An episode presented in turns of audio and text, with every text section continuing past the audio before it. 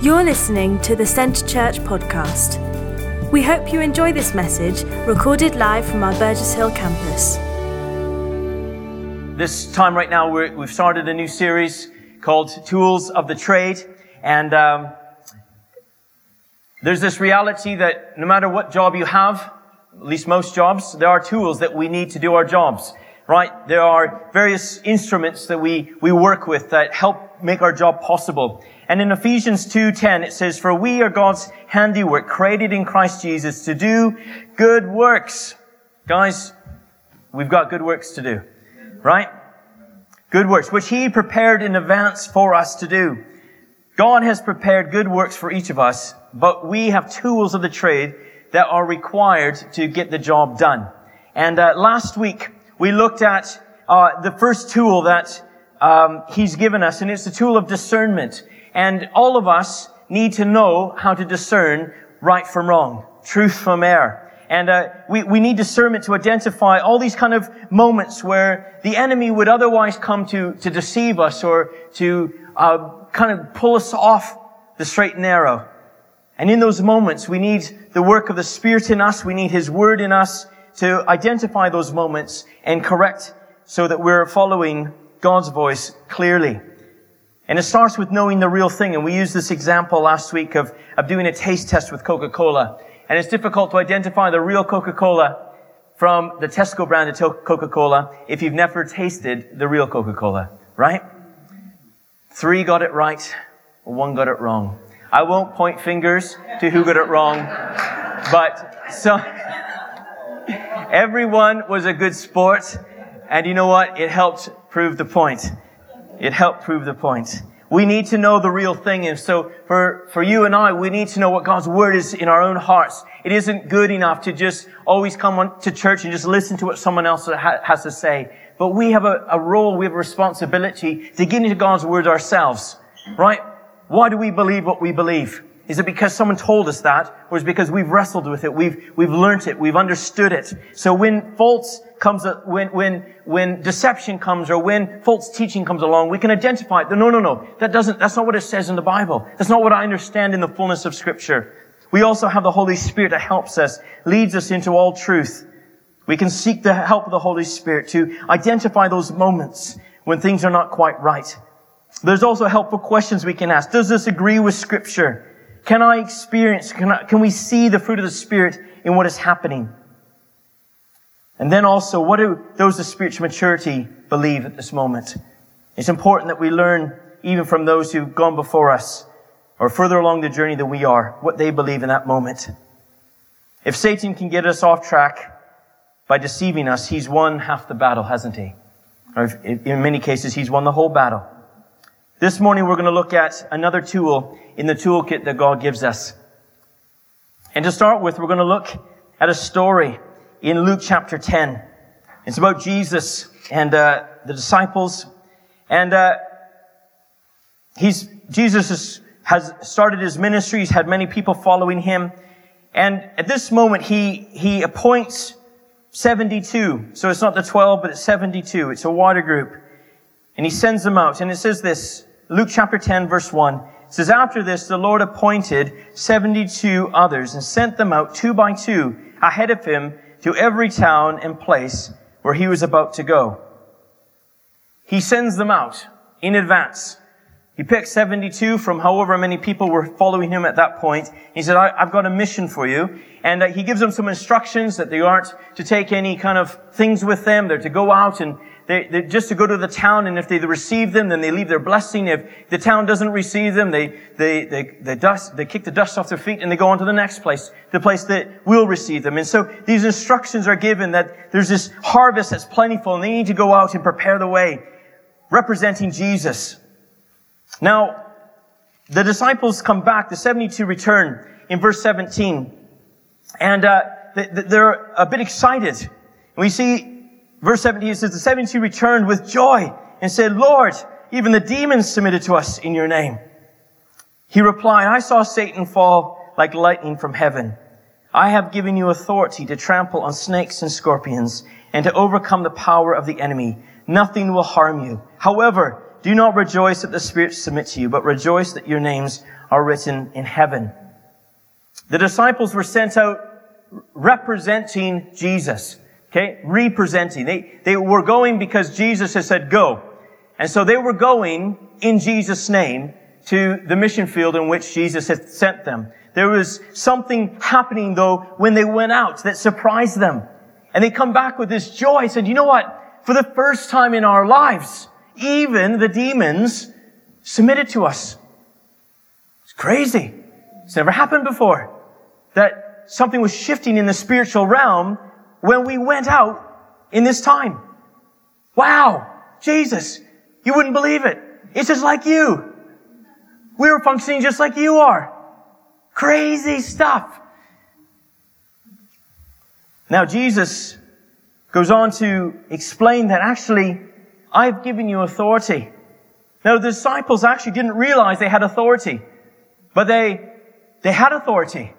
And suddenly when they started to move and minister, there was things that were shifting in the spirit realm because they had authority even though they didn't realize they had authority. Isn't this amazing? They were moving in the power of God even though they didn't realize that that's what they had on offer. They were just doing things and suddenly things shifted. It says even. What does it mean? Other things were happening as well, but even the demons were, were, ha- were, were responding. The tool that God has given us is authority. Okay? We have discernment. We have the discernment of the Spirit He gives us, but He also gives us authority. All of us need to move in authority. What is authority though? The, dex, the, defini- uh, the dictionary defines it this way. The power or right to give orders, make decisions, and enforce obedience. Well, that sounds really exciting, does, doesn't it? But in other words, in a Christian context, it's the ability or power to see God's will accomplished here on earth as it is in heaven. I want to say that again. It's the ability or power to see God's will accomplished here on earth as it is in heaven. God, when we give our lives to Jesus, we step into His authority. But we are now representing Him on earth as He is in heaven. We are now His representatives. We are now being sent out as He sent out the others. Authority gives us the power to see change because of who we represent, which is Jesus. We have power to, to see this happen. Again, it has nothing to do with who we are, but it has everything to do with who Jesus is. And in Matthew 28, we see again this, a very similar thing, but this is at the end of Jesus' ministry, before he ascends to heaven. And the passage is very well known. Matthew 28, 18 to 20, it says, Then Jesus came to them and said, All authority in heaven and on earth. I want you to say all. All all authority. All. All. Okay, we do struggle with the English language in this church, don't we? Although you're not saying it correctly, I know you'll get the point. It's all. All authority. oh, just joking, just joking. I'm learning. All authority in heaven and on earth has been given to me. Therefore, go and make disciples of all nations, baptize them in the name of the Father and the Son and the Holy Spirit, and teach them to obey everything I've commanded, and surely I'm with you always to the very end of the age. Jesus has all authority in heaven and on earth. There is nothing, there is no power that Jesus does not have authority over. There is nothing, no principality or power that Jesus is not greater than that Jesus does not have authority over. Jesus has the final say. What does authority mean? Jesus has the final say, and all of hell knows this. You see, in Colossians 2.15 it says, Jesus disarmed the powers and authorities. He made a public spectacle of them by triumphing over them by the cross. He disarmed the authorities, the powers and authorities. He disarmed them. So every, every authority that was put in place in this world that would otherwise stand against us or would have a power over us, actually when Jesus came to the world, He disarmed, when He died on the cross, He disarmed any authority that they would otherwise have against us, that the enemy would have, that Satan would have against us. Jesus has become this ultimate authority. And because Jesus has the authority, Jesus can give authority. Do you know you can't give what you've not received? I can't give you authority to do something if I don't have the authority to give it. Right? If I'm, if you were to represent me in a context that I have authority over, and I say, I want you to do this, well then you can do it because I've told you you can do it. And if there's any question about why you're doing what you're doing, you can say, well, Tyler told me to do it. Oh, okay. So you have authority. Because I've given authority. Now I can only give what, what, what I've received.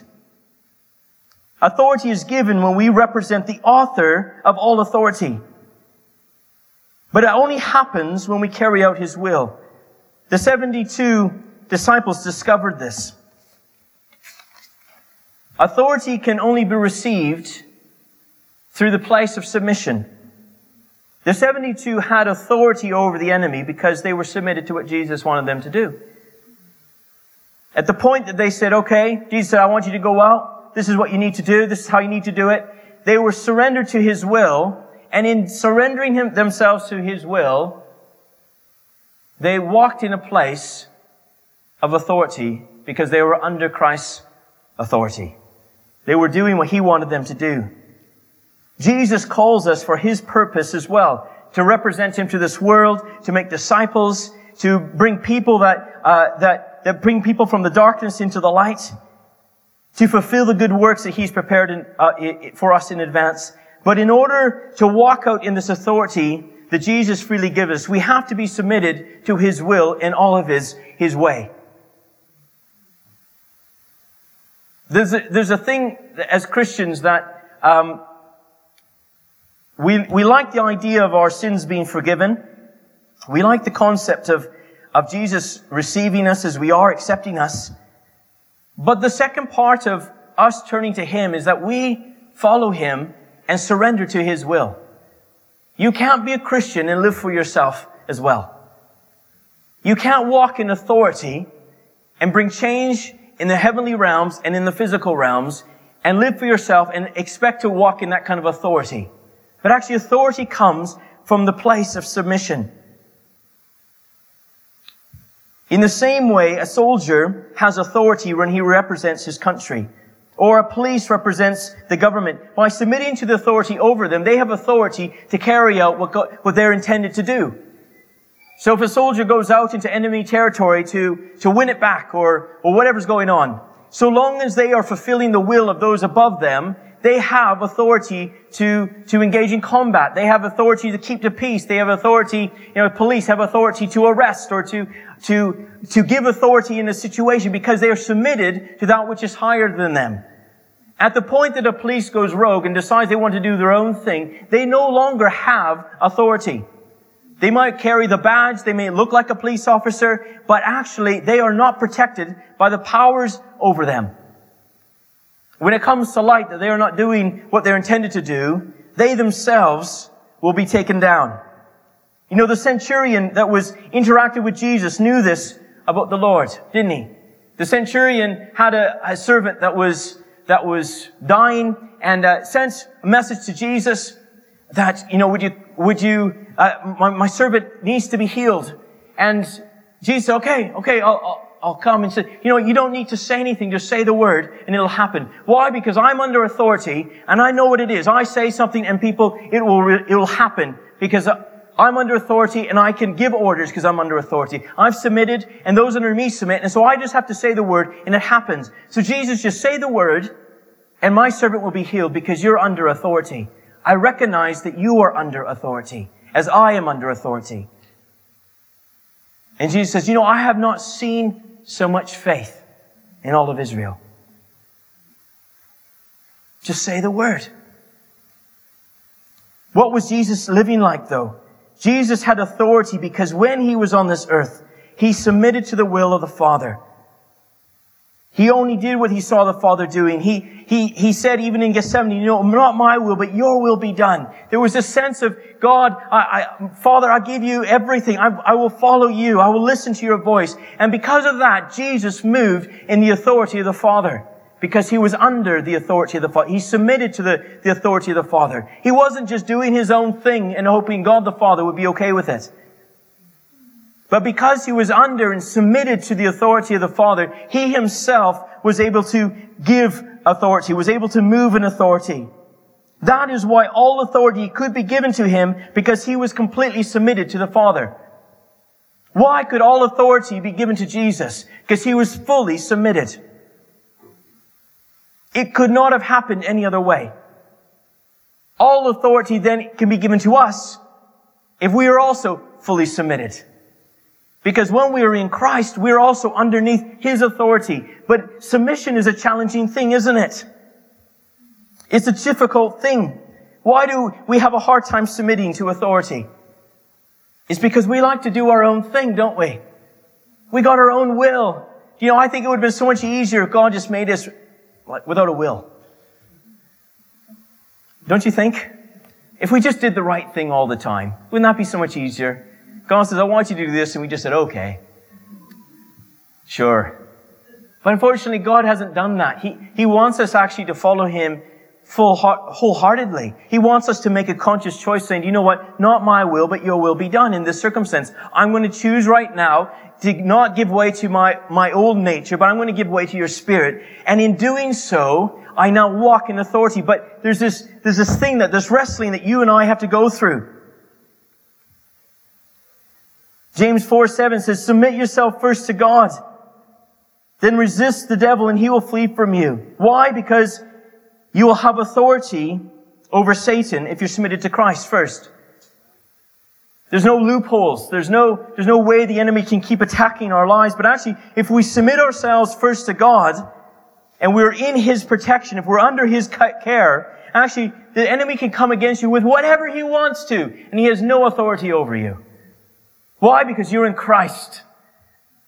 In Christ, do you have this term, him? He, he, he made a public display. He, he, he, uh, he disarmed them. So there's, there's nothing the enemy has on you if you're in Christ. But what does this mean in practical measures? What does it look like to submit? Submission is saying yes to God and no to you in every area of your life. Yes to God and no to you in every aspect of who you are. When God is saying one thing, you just say yes. I don't mean just say yes and do something different. I mean, you say yes and, and do the right thing. Do what you're meant to do. You can't expect to walk and live in God's authority in your life and choose to live in sin at the same time. Living contrary to God's will. Knowingly disobey what God, disobey disobeying what God is telling you to do or not do, and expect at the same time to have authority over the areas of your life that the enemy is, is challenging you in.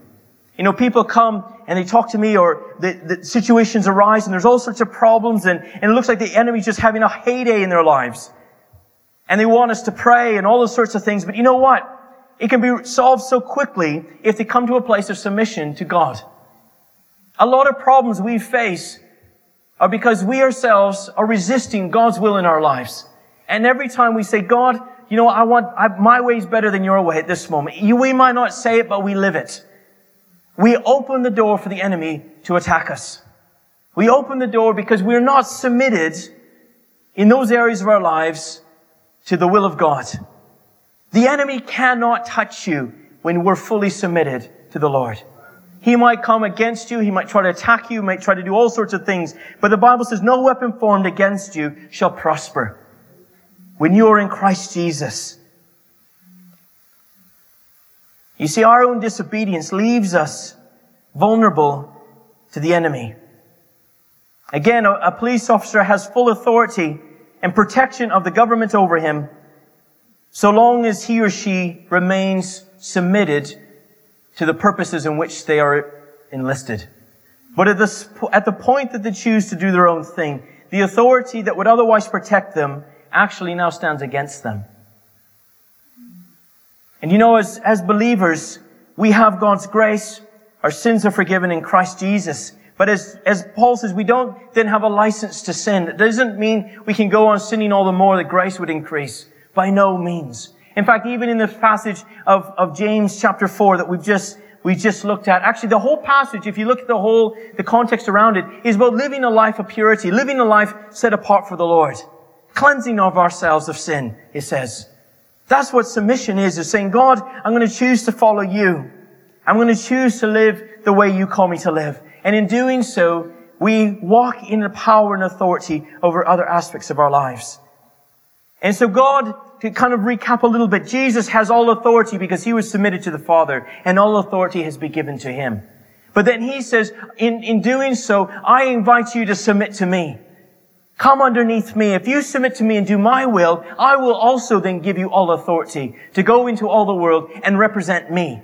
That when you step into work on, on Monday morning, you're representing me as a child of, of the king. You, have got my authority in the situations you're going through. But it, it comes with a catch that you would say no to you and yes to the Lord. But the third aspect of this whole understanding of the toolkit of, or the tool of authority is authority requires action when needed. We overcome all authority and all power of the enemy. It says, we'll trample on snakes and scorpions, overcoming the power of the enemy, resisting Satan. Ephesians 6 is this whole passage of the armor of God. And, and in that, in the beginning of all of that, it's this, when the day of evil comes, it's to stand your ground.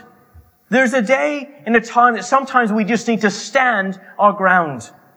Yes, the battle belongs to the Lord, but you've got a part to fight. You've got a part to stand up. Get on your feet and do something. Don't just let the enemy pillage you. Actually, we can stand up in the faith. We can stand up with the Word of God, with what God has given us, and we, we can trample on snakes and scorpions, representing all the powers of the enemy. We can take our place. In Christ, we are not victims of circumstances or problems. Can I tell you that? In Christ, we are not the victim. Before Christ, yes, we can be victims of all sorts of stuff happening in life. But in Christ, we do not have to have a victim mentality. Woe is me. I'm good as dead. No, no, no, no.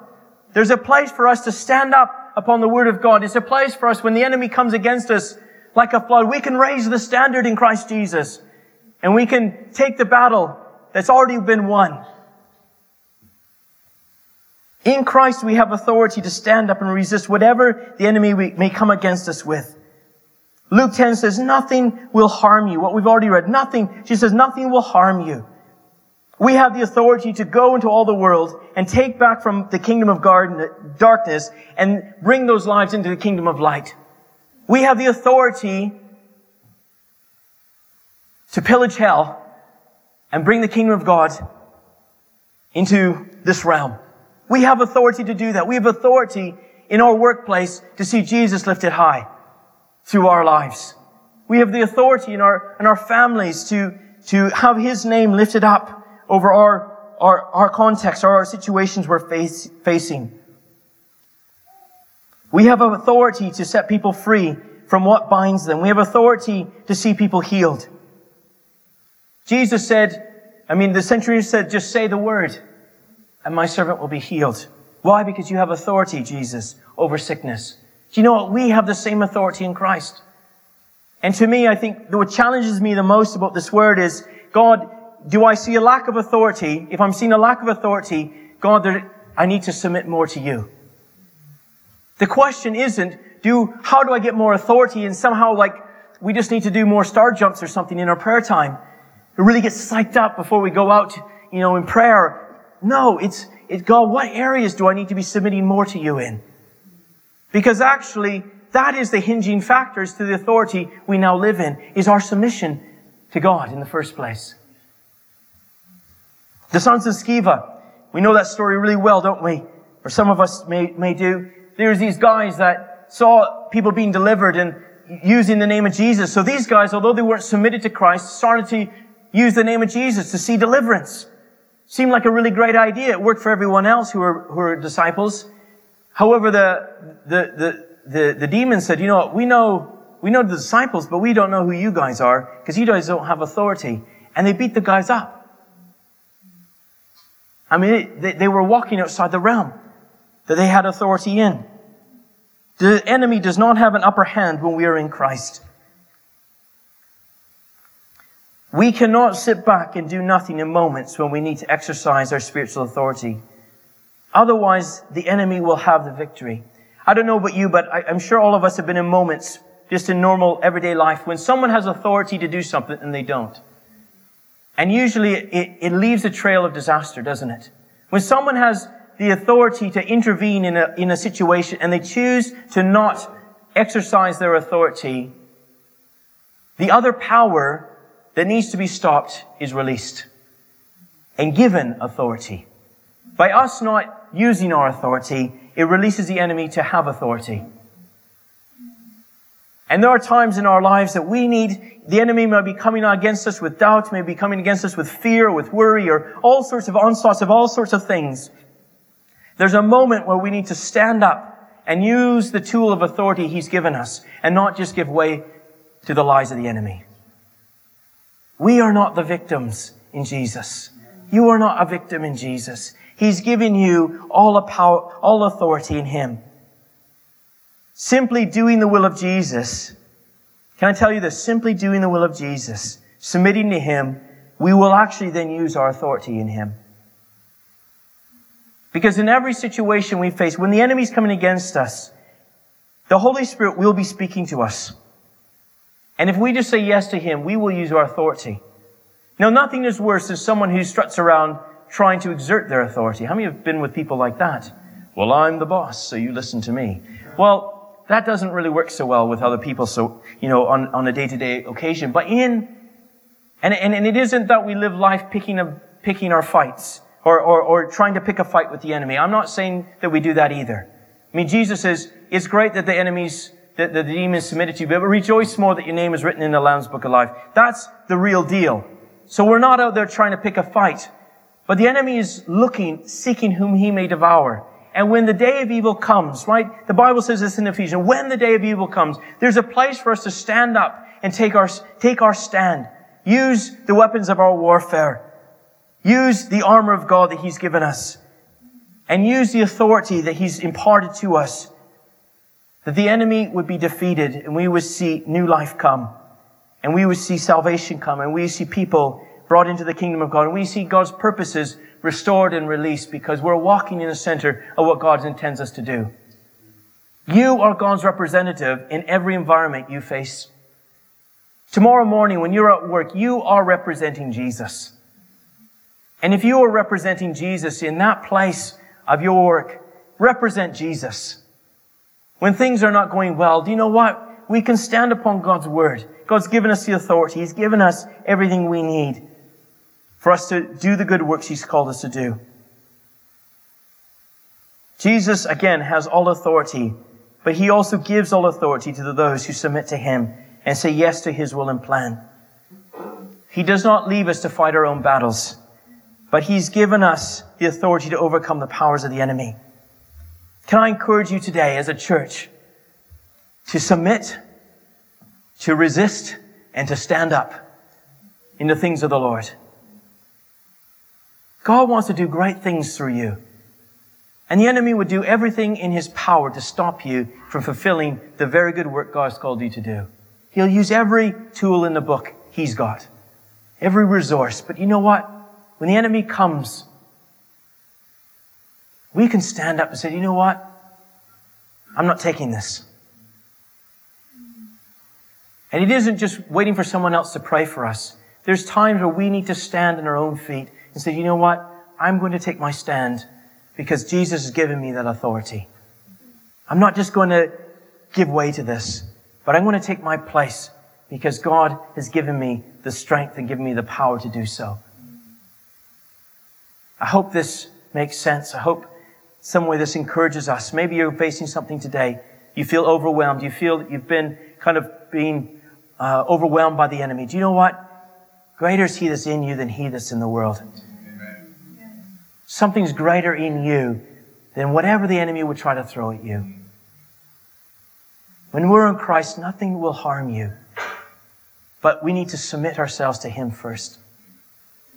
Would you stand with me, please? Thank you for listening to this week's podcast at Centre Church, one church passionately loving God and people in Burgess Hill and Brighton. To get the latest news or for any other information, check out our website at www.centrechurch.uk.